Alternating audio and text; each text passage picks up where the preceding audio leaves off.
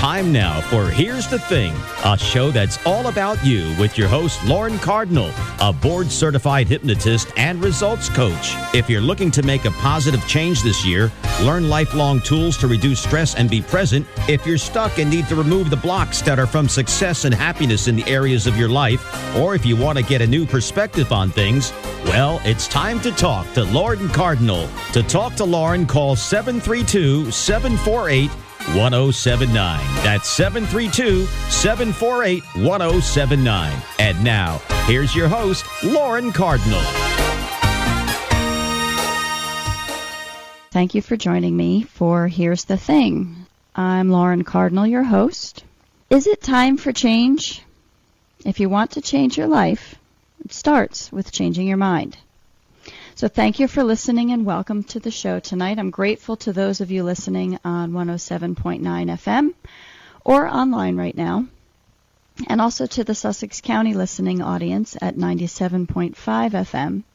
And thank you to my podcast listeners far and wide in the U.S., Tokyo, Germany, and now the Philippines as well. So exciting. Thank you. So tonight, we're talking about addiction and I'll have a very special guest joining me in just a few moments.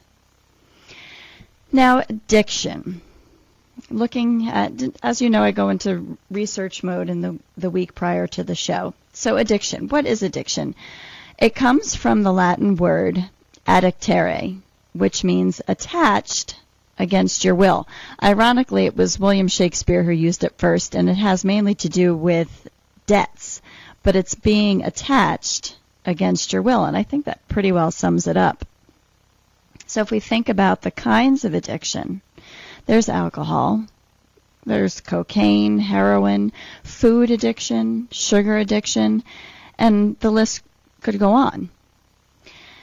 And as far as statistics, 10 to 20 percent of Americans have an addiction.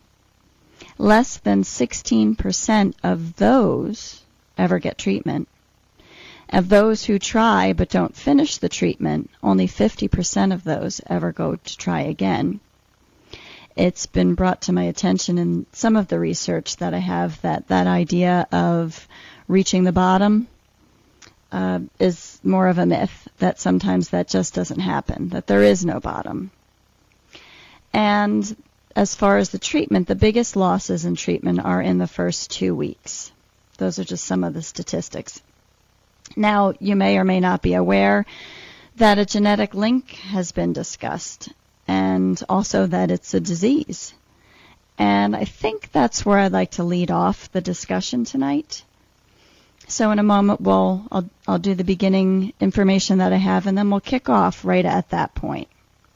So first off, tonight's show is brought to you by North Star Asset Management investment advisors located in Panther Valley with over 30 years of investment experience. You can check them out online at www.nstarinvest.com.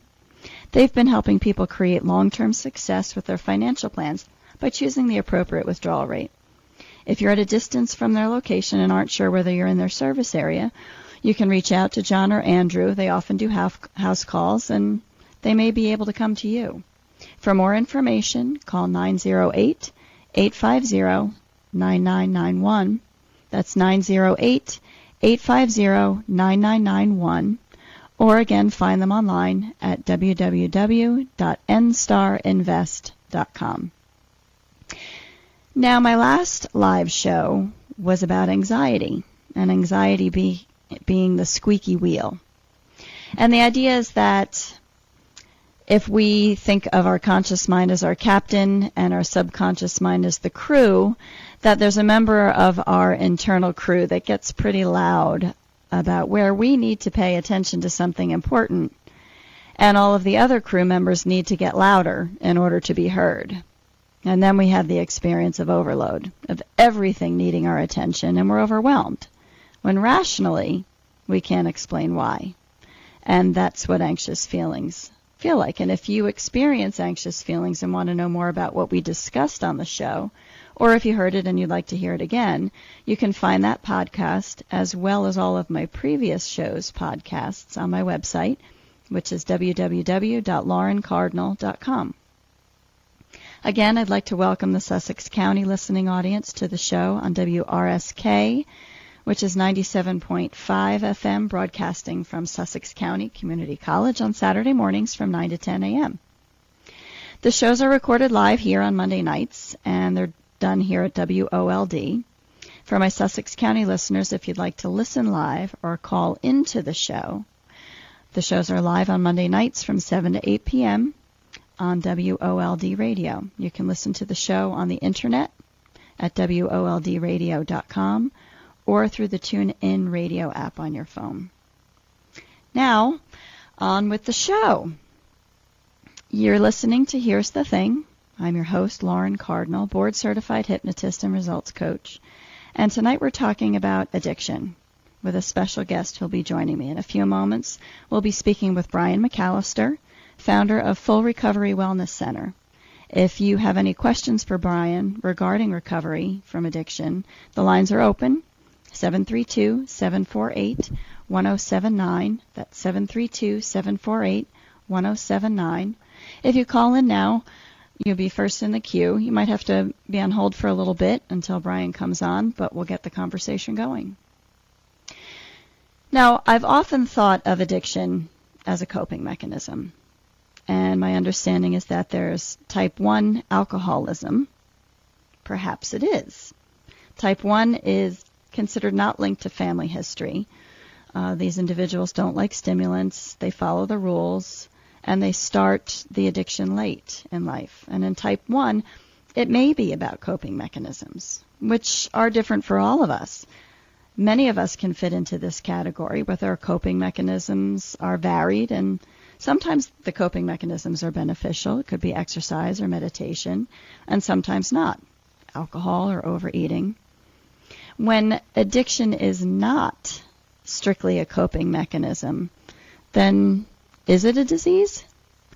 Type 2 alcoholism is considered to have a strong family history. Uh, this individual likes stimulants, may not follow rules, and starts the drinking early. And this is according to the research. This isn't what I'm coming up with off the top of my head. It is believed that type 1 alcoholism is more common, but actually, according to Howard Wetsman, a physician and addiction specialist, 80% of the people he meets who came into for addiction treatment were type 2. Also, there's Dr. Silkman, who is the author of the Big Book, which is the blue AA book written in 1939. Dr. Silkman thinks of it as an allergy, where most people want to go to sleep after alcohol, not those with the allergy. They want to go out dancing and they want another drink before they do.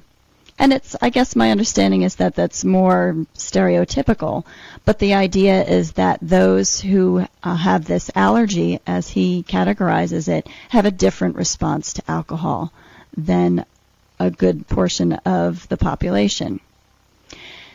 Now, if you have an allergy to strawberries, what do you do? You don't eat them. But alcoholics can't do that because of what he called the obsession of the mind. He says that these individuals are restless, irritable, and discontented unless they can again experience the ease and comfort that comes by once again taking a drink. Drinks that they see others not having an issue with. It's this irritability and restlessness that drives them to take the first drink, and then that allergy is affected. You see, we, we know that we're allergic to strawberries, let's say, by eating one. We eat one, have a bad reaction, and then it's easy not to have them because the experience is so unpleasant. But in the case of what Dr. Silkman describes, the allergy is there and only known once the alcohol is taken, but the reaction is not unpleasant. And so it begins. Interestingly, 1988 was the first study in literature on addiction as a brain disease. That the drug, whatever drug it is, I think alcoholism comes to mind first and foremost, but the drug is the symptom while the brain disease is the cause.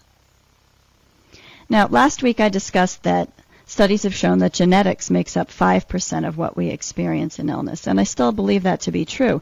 There is a genetic component with addiction. But after viewing the work of Dr. Howard Wetsman, I also understand several other factors that contribute, most notably the feeling of feeling less than and dopamine levels in the brain. Dopamine is that feel good chemical in the brain, different from serotonin. And dopamine plays a big role in our mental health and how it relates to substances we consume to make us feel good. Most drugs of abuse work by flooding the brain with dopamine. Alcoholics and drug addicts have all been found to be extremely low in dopamine.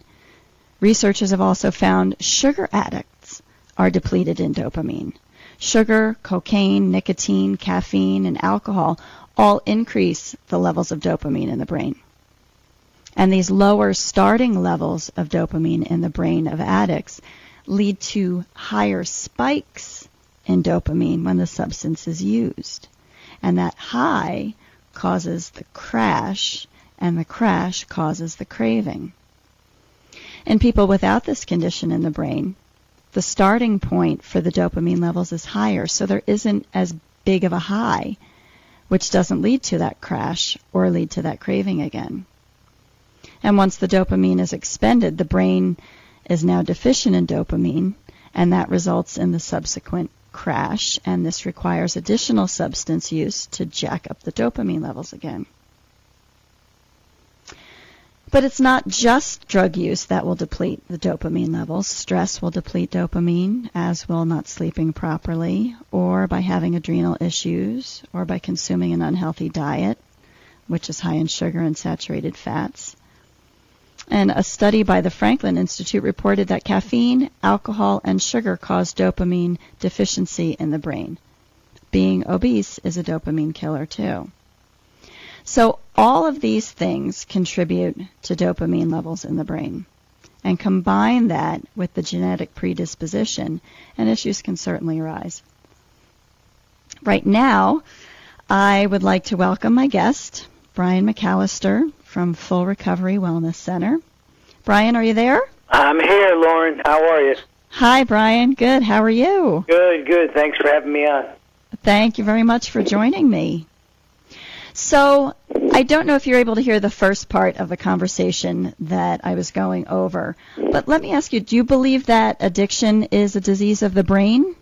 Or rather, what have you come to believe about the causes of addiction? Well, I, I did get to hear what you were speaking of, and I, and I do agree with it wholeheartedly. Um, the part of the, I just came in when you were speaking about Dr. Silkworth, who wrote the doctor's opinion in the big book Alcoholics Anonymous, when he refers to it as an mm-hmm. allergy, you know, of the of the mind, you know, and that it, it is so true, and then it, it, it develops into a craving beyond any mental capacity to control. It, I can just mm-hmm. speak for myself that when I started drinking and drugging, um, I fe- finally felt comfortable in my own skin. That's something else that I can agree with wholeheartedly. And I've been to thousands of 12 step meetings, and I work in the industry. I'm the CEO of a uh, of a drug and alcohol rehabilitation center, and it's just a common trait among alcohol and drug abusers that sense of uncomfortability and discontentment that that you mentioned earlier in, in your statement.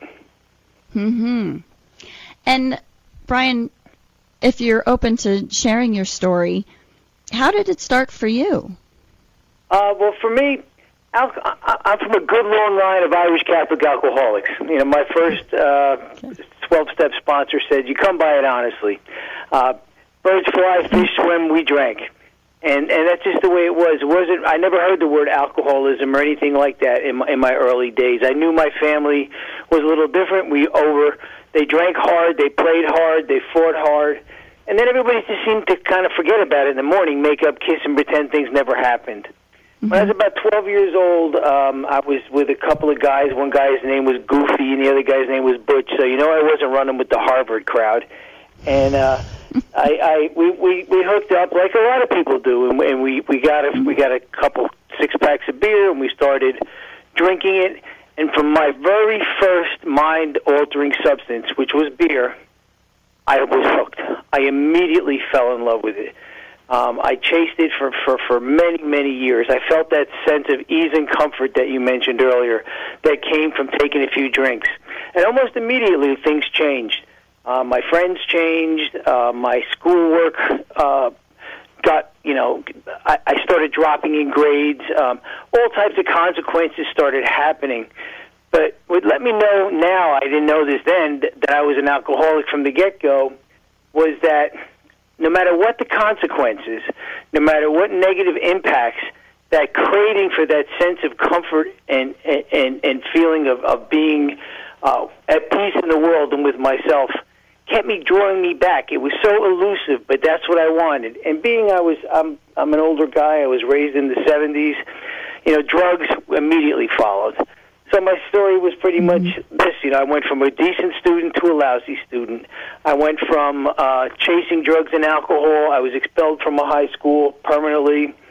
Um, I was on my own by the time I was 17 and uh, bouncing around the country. Alcoholics and addicts typically we look to change outer circumstances rather than than our inner inner problems or inner mm-hmm. challenges and and and that's what I did. I made my first geographic change when I was 18, 17, 18, right around that time, and I went up on the West Coast.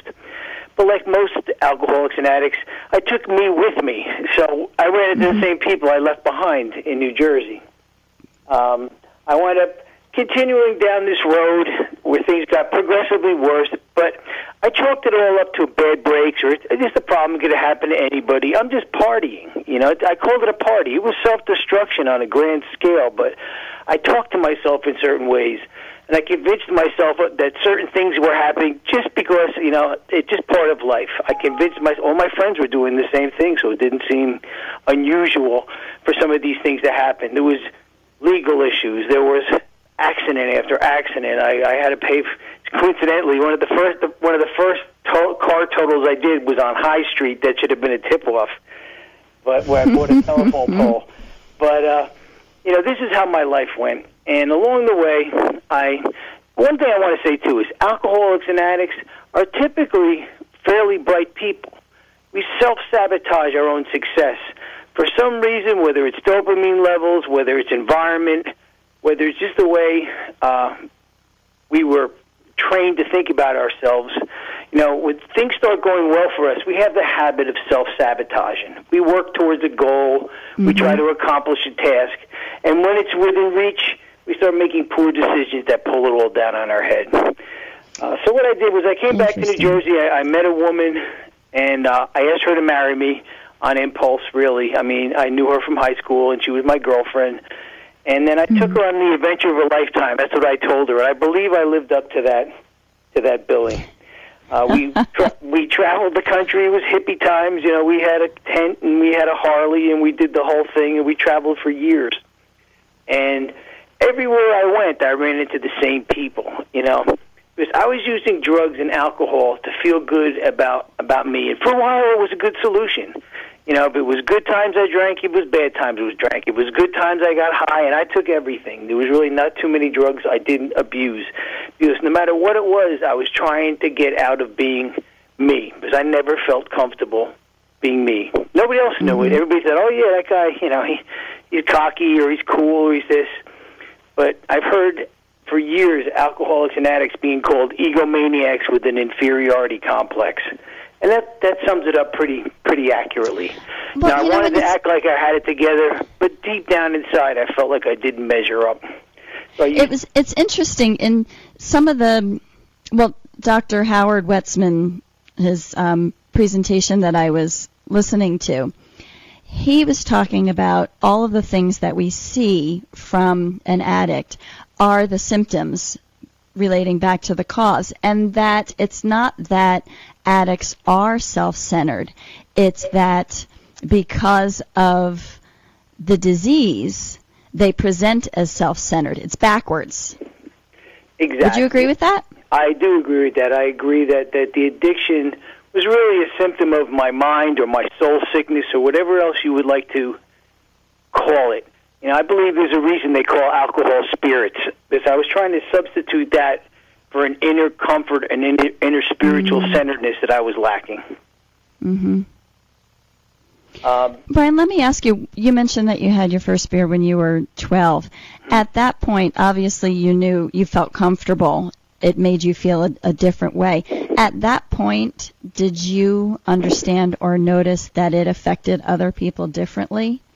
Yeah, it's it, it it is. You know, you take typically two or three people go out. They find find you know they they drink for the first time. Everybody gets too too loaded and they throw up and you know say it's three people two people say that was horrible i'm never going to do that again the third person who threw up as much as the other guy says boy i can't wait to do that again th- Mm. it, it's just because it affects us different i heard your strawberry analogy that's a great analogy i got a friend of mine who eats pe- his kid can't eat peanuts he goes you know, anaphylactic shock if he gets Mhm. anywhere near a peanut you know i can eat peanuts so they come out my ears we're just made different you know, it Mhm. doesn't make him a bad Right. person or me a bad person, but somehow along the way, this misnomer that alcoholics and addicts are, are morally reprehensible or less than people um, took hold, and, it, and it's really not true. You know, it, it just we're made different. Doesn't mean we don't do Or things that, that- are, that aren't aren't uh, Right. I absolutely under agree. the And- influence. it just means that alcohol and drugs affects us differently. Right. And the idea that um, getting treatment is a choice, that we just didn't want it badly enough or we didn't work hard for it enough. I was thinking of it in terms of if we go to the doctor for medication and the, the Z-Pak that's prescribed for so many things, and if the Z-Pak isn't working, it's because we didn't want the treatment to work. Yeah, it, it's funny, and that, that that also goes hand in hand with society's answer for for addiction, which is incarceration for longer and longer periods. And and like you're talking with the Z-Pak, incarceration does no more for solving addiction than it does solving cancer. It's it's Mhm. just doing more of what's not working. It's just making somebody feel less less than, and and and really putting it into their heart that um, you don't add up, you're not good enough, you'll never get out of this, and it's it's very difficult uh, under those conditions to claw your way out. So in in thinking of your story, hmm when was it that you took action and dealt with your addiction? It To wasn't for a long time. My my bottoms kept getting lower and lower. The consequences got greater and greater. I totaled 17 cars. I totaled three Harleys. I broke my back. I have a still have 19 bolts in my one leg, stainless steel plate, 380 stitches in my head, a brain brain injury, everything. That wasn't enough. The first thing I did when I got out of the Mm. hospital it took me years to learn how to walk without crutches. The first thing I did was throw my crutches out the window, hop down the stairs on my backside, and go to the bar. That's exact. I made a, I made a, a beer holder for each crutch so I can drink on the hop back. That's how much addiction Mm. had me, and Mhm. and the insanity of addiction is that I saw no problem with it. I could justify anything, but it, it was a bad break. It could happen to anybody. It wasn't the alcohol and the drugs. So I had to hit the point of literally wanting to die.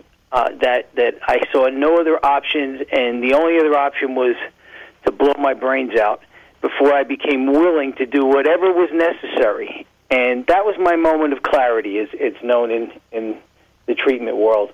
I had that moment of clarity. But here's the deal. I see people all the time. I have a sister who died from uh, heroin addiction. And I was with her one day, a couple of years before she died, and we got to a detox. And we sat there for seven, eight hours trying to get her into this place. Finally, she got up and she walked out the door, and she says, "Ah, the moment's passed." That was the last words I ever heard from her. The moment did pass. She she was gone after that. She she passed away. So the idea that when somebody's ready, when somebody has that moment of clarity, when they just have that glimpse, when their higher power, God, the universe, whatever, starts poking them, saying, "Hey, there's a solution." It's so important to have beds available and treatment available to give somebody an opportunity to turn their life around. Mm-hmm. That's amazing. And I believe that you mentioned to me that there's a, a the timing of you being on the show tonight is worth mentioning. Yes, as a matter of fact, on as long as I don't drink, drug, or die in the next two days, I'm going to have 27 years alcohol and drug free. That's fantastic. And I drank and drugged alcoholically and and and as an addict for, for 13 years, and I couldn't have done it any harder. There's not much I missed. So people who say you can't get sober or that you know an addict once an addict always an addict that type of deal. Yeah, I'm always an addict, but I'm a sober addict today. And because I've been able to stay sober today for a lot of todays, I've been able to turn it into an incredible life of of fulfillment and and contribution. And that this is available to anybody out there who wants to take the same simple and enlightening journey mm-hmm. that I was allowed to participate in. That's great. Yeah, I'd like to talk more about that and also certainly about your program with, with Full Recovery Wellness Center. Give you a chance to talk about that because I think it's a it's a great program. It's a, a great way to help people with their recovery. Uh, we're talking with Brian McAllister, CEO of Full Recovery Wellness Center. You're listening to Here's the Thing on 107.9 WOLD. If you'd like to give a call, ask a question of Brian. If you're experiencing an addiction or know somebody and you have some questions for Brian, just call on the call in line at 732 748 1079. We're going to take a quick break, and when we come back, we'll talk to Brian some more and take some calls.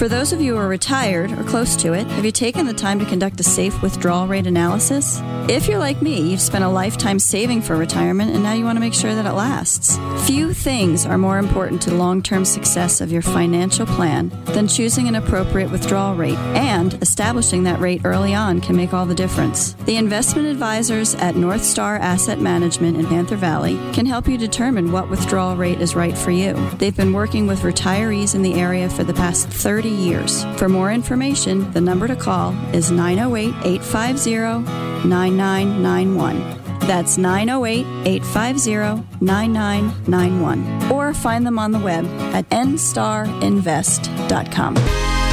And now back to Here's the Thing, a show that's all about you on WOLD.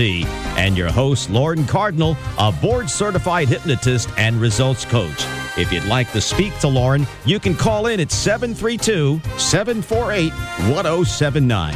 That's 732 748 1079. Let's get back to the show with your host, Lauren Cardinal. Hello and welcome back. If you're just joining us, I'm Lauren Cardinal, and tonight we're talking about addiction. If you know someone who needs assistance for recovery and you have a question for Brian McAllister, please call in 732 748 1079. Brian, uh, Full Recovery Wellness Center. Tell us a little bit about about your company.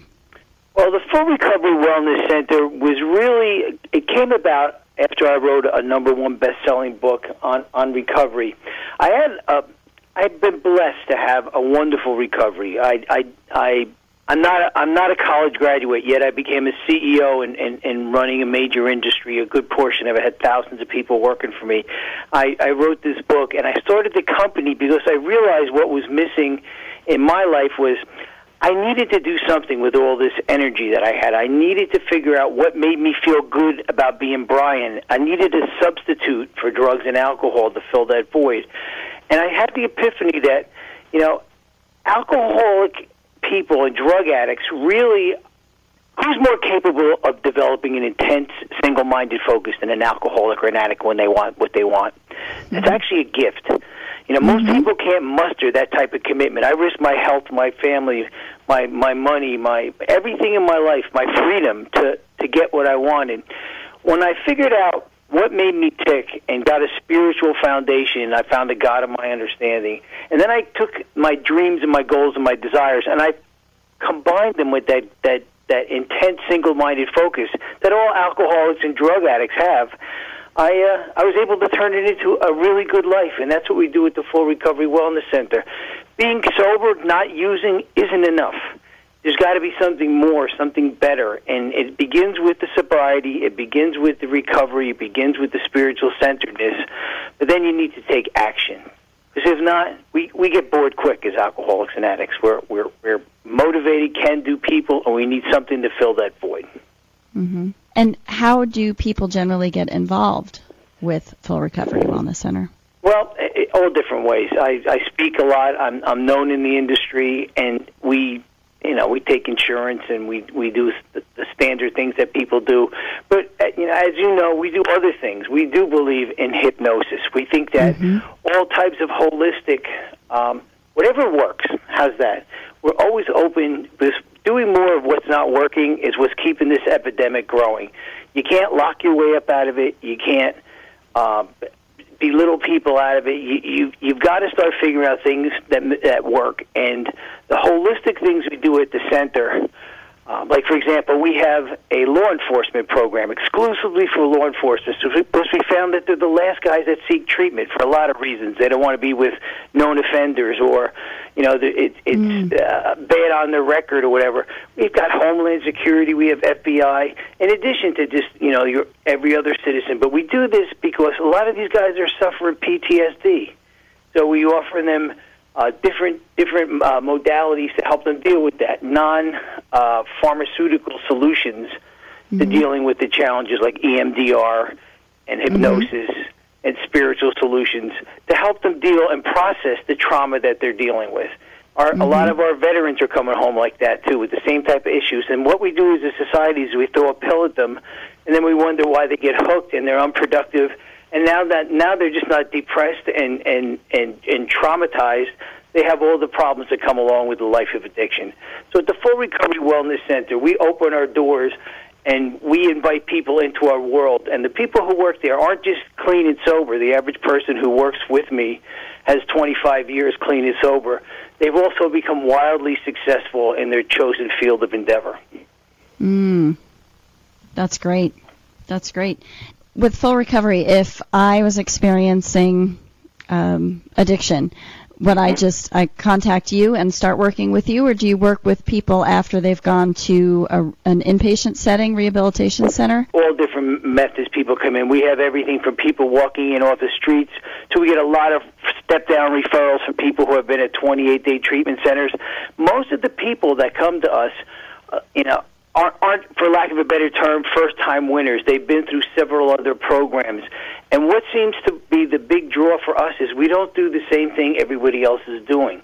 But typically, when you go in, you, you get detoxed, and then it's like you know you sit around, you have a couple of meetings, um, you you know you're sober because you're removed from the situation, but you're not given the life skills to go along with the 12-step lifestyle that's encouraged by most programs.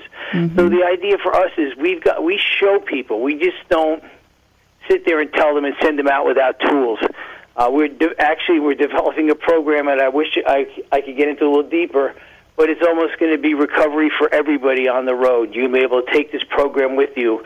It's uh, it's going to be technology based, and it, it's a patented treatment program that we've just developed. And maybe in another when when this thing gets up and running, I'd love to come back and, and share. That sounds great. Absolutely, love to hear more about that. But Fantastic. the idea with the recovery center is we welcome people who want to give themselves a chance. All you need is a crumb of willingness and an open mind, and we can help you get where you want to be. And we're not we didn't just read it in the book; we live it. The people who, who mm-hmm. like I said, who who work with me, my partners in this, all are in recovery, and they all have their own tale to tell. So if we did it, you can do it. Just do it today. Just don't drink and drug today. You know, one of the things that I find so important and integral about the people who work at full recovery with you is that part of having been through it.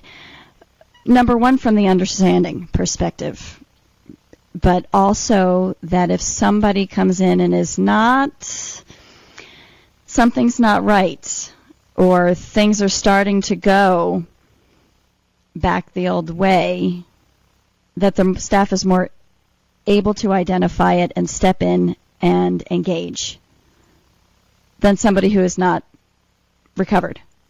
Exactly. Is that accurate?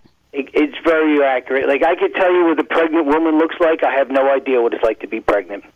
I have mm-hmm. no idea what. The, how, what what that feeling is. And what's nice here is you you mentioned it in your opening that you know alcoholics and addicts they think different. They're wired a little different.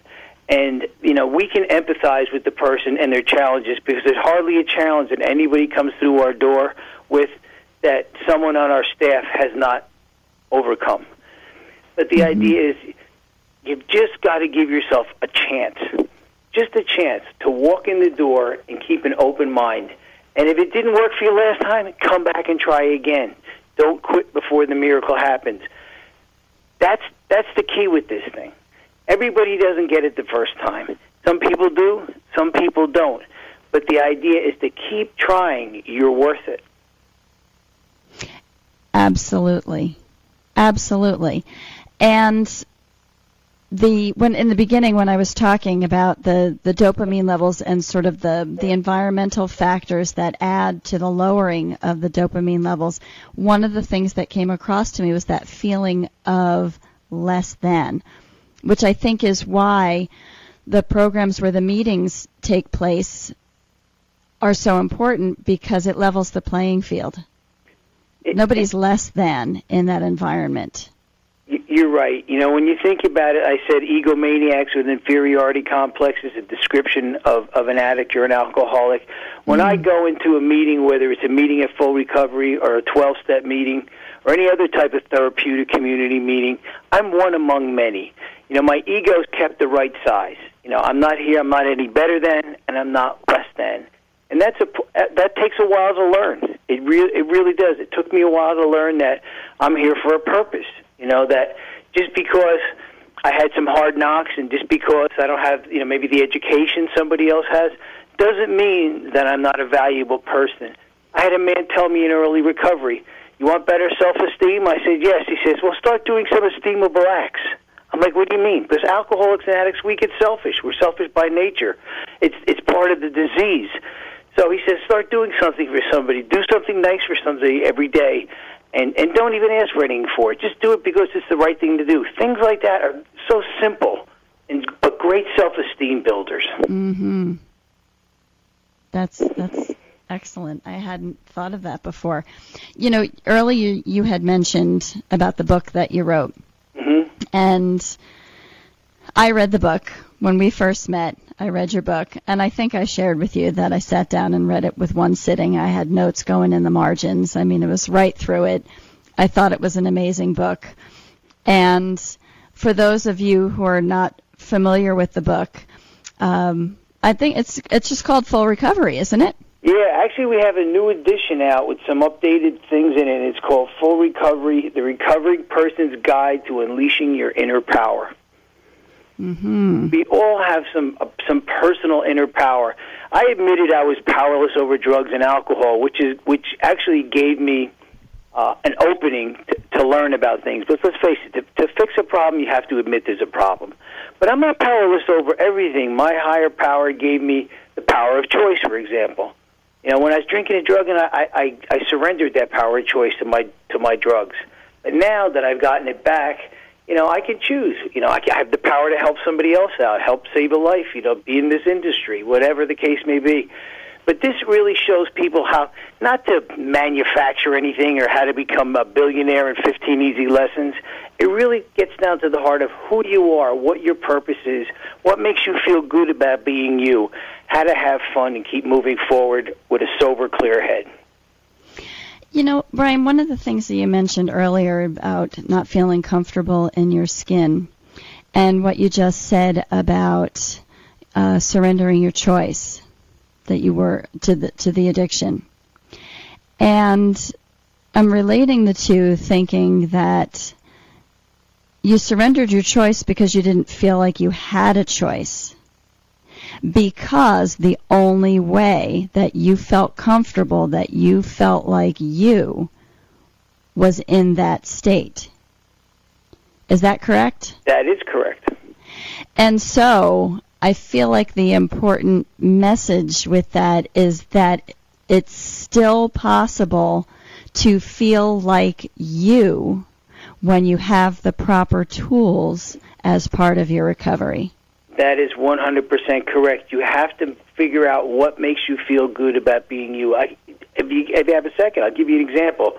We had a gentleman who who wound up with us, who had been through several programs, and uh, he was banged up. He was in actually in, in a psychiatric institution for a couple of months. And when we picked him up, we got him off of all the you know the the uh, the medication he had on, got a baseline on him where he was at. We had a medical doctor do this, Doctor D, and when when when this all happened, you know, I started noticing the guy was brilliant. I'm watching him; he's reading like three books a week. I mean, like 300 page books. He's finally I started saying, "What's your story?" You know, and once I said, "You seem pretty bright." He says, "I should be. I have a master's from the London School of Economics." I'm like, "What? You know, what are you doing mm-hmm. in the psych ward?" So he starts telling me his story, and his story was basically that I said, "What do you like being? What do you like about finance?" He was a financial wizard. He goes, "I hate finance." I'm like, "Well, what are you doing it for? You know, you could do anything. You're obviously brilliant." He goes, "Well," he started telling me a story how his parents forced him into this, and I'm like, "Well, what would you like to do?" He goes, "Well, I like working with my hands. I like being outside. I like uh, environmental things." Then I said, "Well, what other goals do you have?" He goes, well, "I'd like to be married someday." And I was like, "Well, what's your deal with that?" Well, I'm already divorced and I've had bad relationships. So I asked him. I said, "Well, who do you talk to about your career?" He says, "Well, my mother." My mother loves me. I said, well, you know, what, what does she know about finance? Well, she knows nothing about finance. She's a landscaper. I said, okay. Well, what do you, what do you, what about your, your mother's relationship? Well, she's divorced three times. I said, well, listen, your mother might love you, but unless you want to be divorced three times and be a landscaper, she's probably not the best person to go through for this kind of advice. Mm-hmm. What makes you feel good about being you? So we went through the whole process in, in, the, in the full recovery program and in the full recovery book. I wanted the guy, I just had lunch with him last week. He called me up. He's sober five years. He's married with a child. He runs a small electrical business where he installs uh, hospital equipment. He's got like, you know, 20 people working for him. He said, I'm not making hundreds of millions. I'm I'm living a great life. I love my life. I'm sober. I get up every day. I'm, I have a purpose, and that's part of it. Sure. Everybody's got a purpose. Everybody's got a dream. And it's not somebody else's dream, it's your dream. It's what the creator, whatever your idea of that is, put into you. And we give people permission to be themselves. And then we give them the tool set to go out there and turn it into reality. Not just stay sober, but how to have a life. Mhm. I think finding that purpose is essential for everyone. Absolutely. And even and to have it as part of the recovery, like you said about being solely focused for an addict adds to their ability to recover once that purpose is identified. Absolutely. My life is so good, Lauren, that I wouldn't even think about picking up a drink or a drug. I have a beautiful home. I have a beautiful family. I have a career where I get to impact and touch people. I, I have purpose. You know, I, I, I travel. All these wonderful things. As long as I remember every day that I have an allergy to alcohol and drugs, and when I take them, I, I'm, I'm lost. I used to know a guy who said, every time I take a drink, I break out in handcuffs. You know what I mean? So that was his allergy. you know, and and that's kind of how it is. You know, I got to remember as long as I keep that first, and I keep thinking, okay, my, my Creator didn't make me to destroy myself through drugs and alcohol. I have a purpose, and I keep taking little tiny steps every day towards achieving my goals. I mean, things just go. Life happens. I have ups and downs like everybody else. Everybody does. But the thing is, today they're manageable. Mhm. Sure. And how would you encourage people to help themselves or help others to get the treatment they need? Because that's a difficult part of the recovery as well, is, is kind of taking that first step. Whether it's an intervention or whether it's making the call, how would you encourage that? Well, I, I can give them if, if it's for somebody for a loved one, and and and I'm not saying this. Please take this correctly. That sometimes it's more difficult getting through to the loved ones because normal ways, because again, alcoholics and addicts don't think the same way; they react differently. You don't, you know, we've all heard of enabling and, and the codependency. We we have a we offer to the community a absolutely free meeting every Monday night in the Full Recovery Wellness Center for the loved ones of people who are either in recovery, need to get in recovery, or just struggling and want to find out something about the disease. We do that because I'm married a long time, and if my wife didn't get well and my family didn't buy into this, it's very difficult to stay sober. So, as part of our ability to give back and help the community, we do that every Monday night at 87 Fairfield Road in Fairfield. That's one okay. way. If anybody wants to call us at the Full Recovery Wellness Center, I mean, I don't know if you want me to, if I could give out the number, I'd be glad to do so. Sure. And our, our our number at the Full Recovery Wellness Center is nine seven three two four four zero zero two two. Either uh, myself, my partner Steve, Lauren, or one of these folks that you know our our our, our administrative person will will pick up, and we will help you any way we can. Whether you're ready, you just want to find out about recovery, you have any questions, we can answer them. And you know, of course, there's always the 12-step rooms. You want to walk in, you want to sit down, have a cup of coffee, see some people who already know how to accomplish what you're trying to accomplish.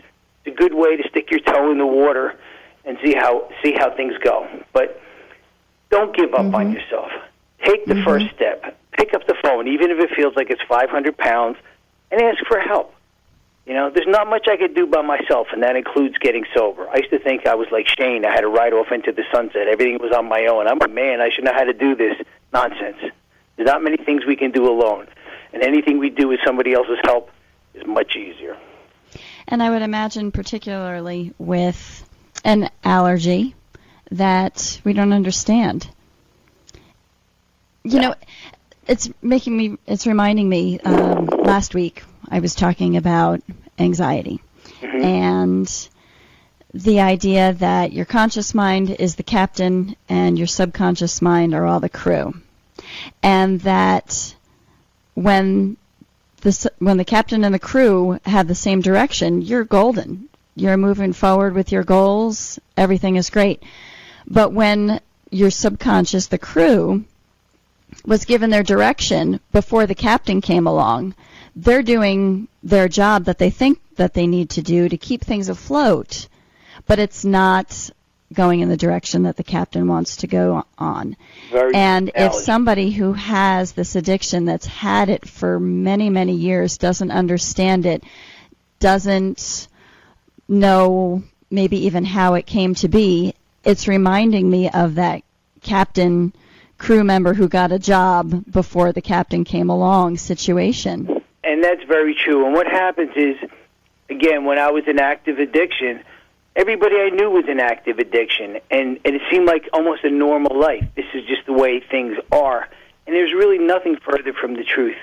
Now, when you're talking about your captain, there's a lot. There's a line in the Bible. I don't know where it is, and it says, "A double-minded man is unstable in all his ways." And mm. that's it. Not some of his ways, all of his ways. We're pulling ourselves apart. You know, we say we want to get sober, yet we're not taking the actions to get sober. We say we want a good career, yet we sleep all day. We say we want a nice relationship, yet we're not faithful to to, to our partner. So, like, we, no, nothing can take place until we take that single-minded focus that alcoholic and, and drug addicts possess, decide what we want, and then get in harmony with, you know, get all these other things out of the way so we can get in harmony with our main purpose. And that's when we mm-hmm. start moving forward instead of being mm-hmm. unstable in all our ways. I'm looking at the clock here. We have about five minutes left for the show. You're listening to Here's the Thing. We have special guest Brian McAllister, CEO of Full Recovery Wellness Center. If you have any questions that you want to ask, we have a few minutes left. 732-748-1079. Just reach out, ask your question. Here's an opportunity to ask a question now before necessarily making the call tomorrow or the day after. You can speak with Brian directly, 732-748-1079. So 27 years coming up for you, Brian. That's Yay. pretty remarkable. and from what you said, it sounds like the staff at Full Recovery is in a similar situation with many, many years of, how did you rephrase it, clear days behind them? Yeah, exactly. And and that's that's the thing. There's somebody here who can relate to your situation, where every color of the rainbow, gender, socioeconomic background, and the only thing that we sh- share in common, really, in a lot of ways, is is is that we are all addicts. We all came through it. And we're all very highly successful people, and we all started from from relatively low stations in life. The thing with addiction is it's a disease because everybody has the same symptoms. You know, we all act the same. We all think when we come in we're unique, that nobody has my problems, nobody's ever heard of this. Yet when you, when you start talking to people, you realize that, you know, a guy told me just the other day, I'm just another bozo on the bus, you know, and that's really the truth. You're, you're, you're just a human being going through challenges, and other people have been there, and they're compassionate. They will love you till you love yourself, and that's so important. You know, it's interesting that you say that. I have a friend who went through recovery, and when she went to her first meeting, she came out and said, "Yeah, they're not my people. I like I don't relate to them. They're not my people." And after going through more meetings and going through the program, she acknowledged that it was just an excuse that we're all the same. We're all the. We really are. But the idea is you got you've got to get your toe in the water, come in and feel comfortable. I knew I had a drinking problem years before I I got sober. If I walked into a bar and I didn't like what was going on in there, I didn't stop drinking. I walked to another bar. So if you're if you're out there and you're trying meetings or twelve step life or whatever, and you walk mm-hmm. into a place and you can't relate, don't don't stop there. Try another meeting and, and that's it. You'll you'll find somebody that will that will tell your story. Eventually, I, I go to speaker meetings where people speak, and eventually someone will get up there and tell your story. It it it never fails to happen. That's great, and yeah, she found the same thing, and she's been sober for several years, and she took the opportunity. I remember to clarify the difference between being dry and being sober. She said for the first two years she was dry, but after that she was sober. How would you relate to that? Well, that that that's that's really true because you're retraining your brain. You know, let's face it, the, the limbic system, which is the fear-based, ego-based part, the old part of the brain, it, is, it runs quicker than than than the prefrontal cortex. And I had to rewrite the software in my head, and it took time. I didn't start out thinking the way I thought at the end of my run.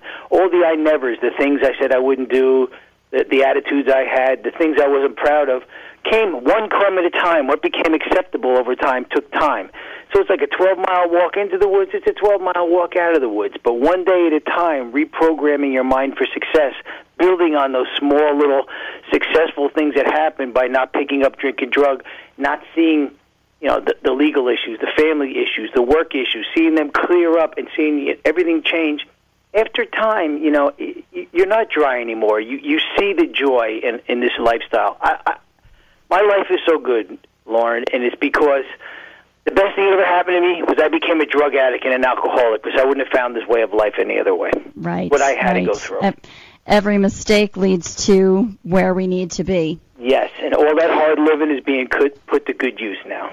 That's great. So great to hear. Very inspiring. Brian, I'd like to thank you for joining me tonight. For anyone who is interested, Brian at Full Recovery Wellness Center, you can find them at recoverywellnesscenter.com or 973 244 0022. I'd like to thank you for joining me, Brian. I'd like to thank my sponsor, North Star Asset Management. I'd like to thank you for listening tonight. Uh, set your calendar and tune in next week live at 7 p.m. Eastern Standard Time. You don't want to miss the show. Until then, keep it light, smile, and enjoy. Good night. Good night.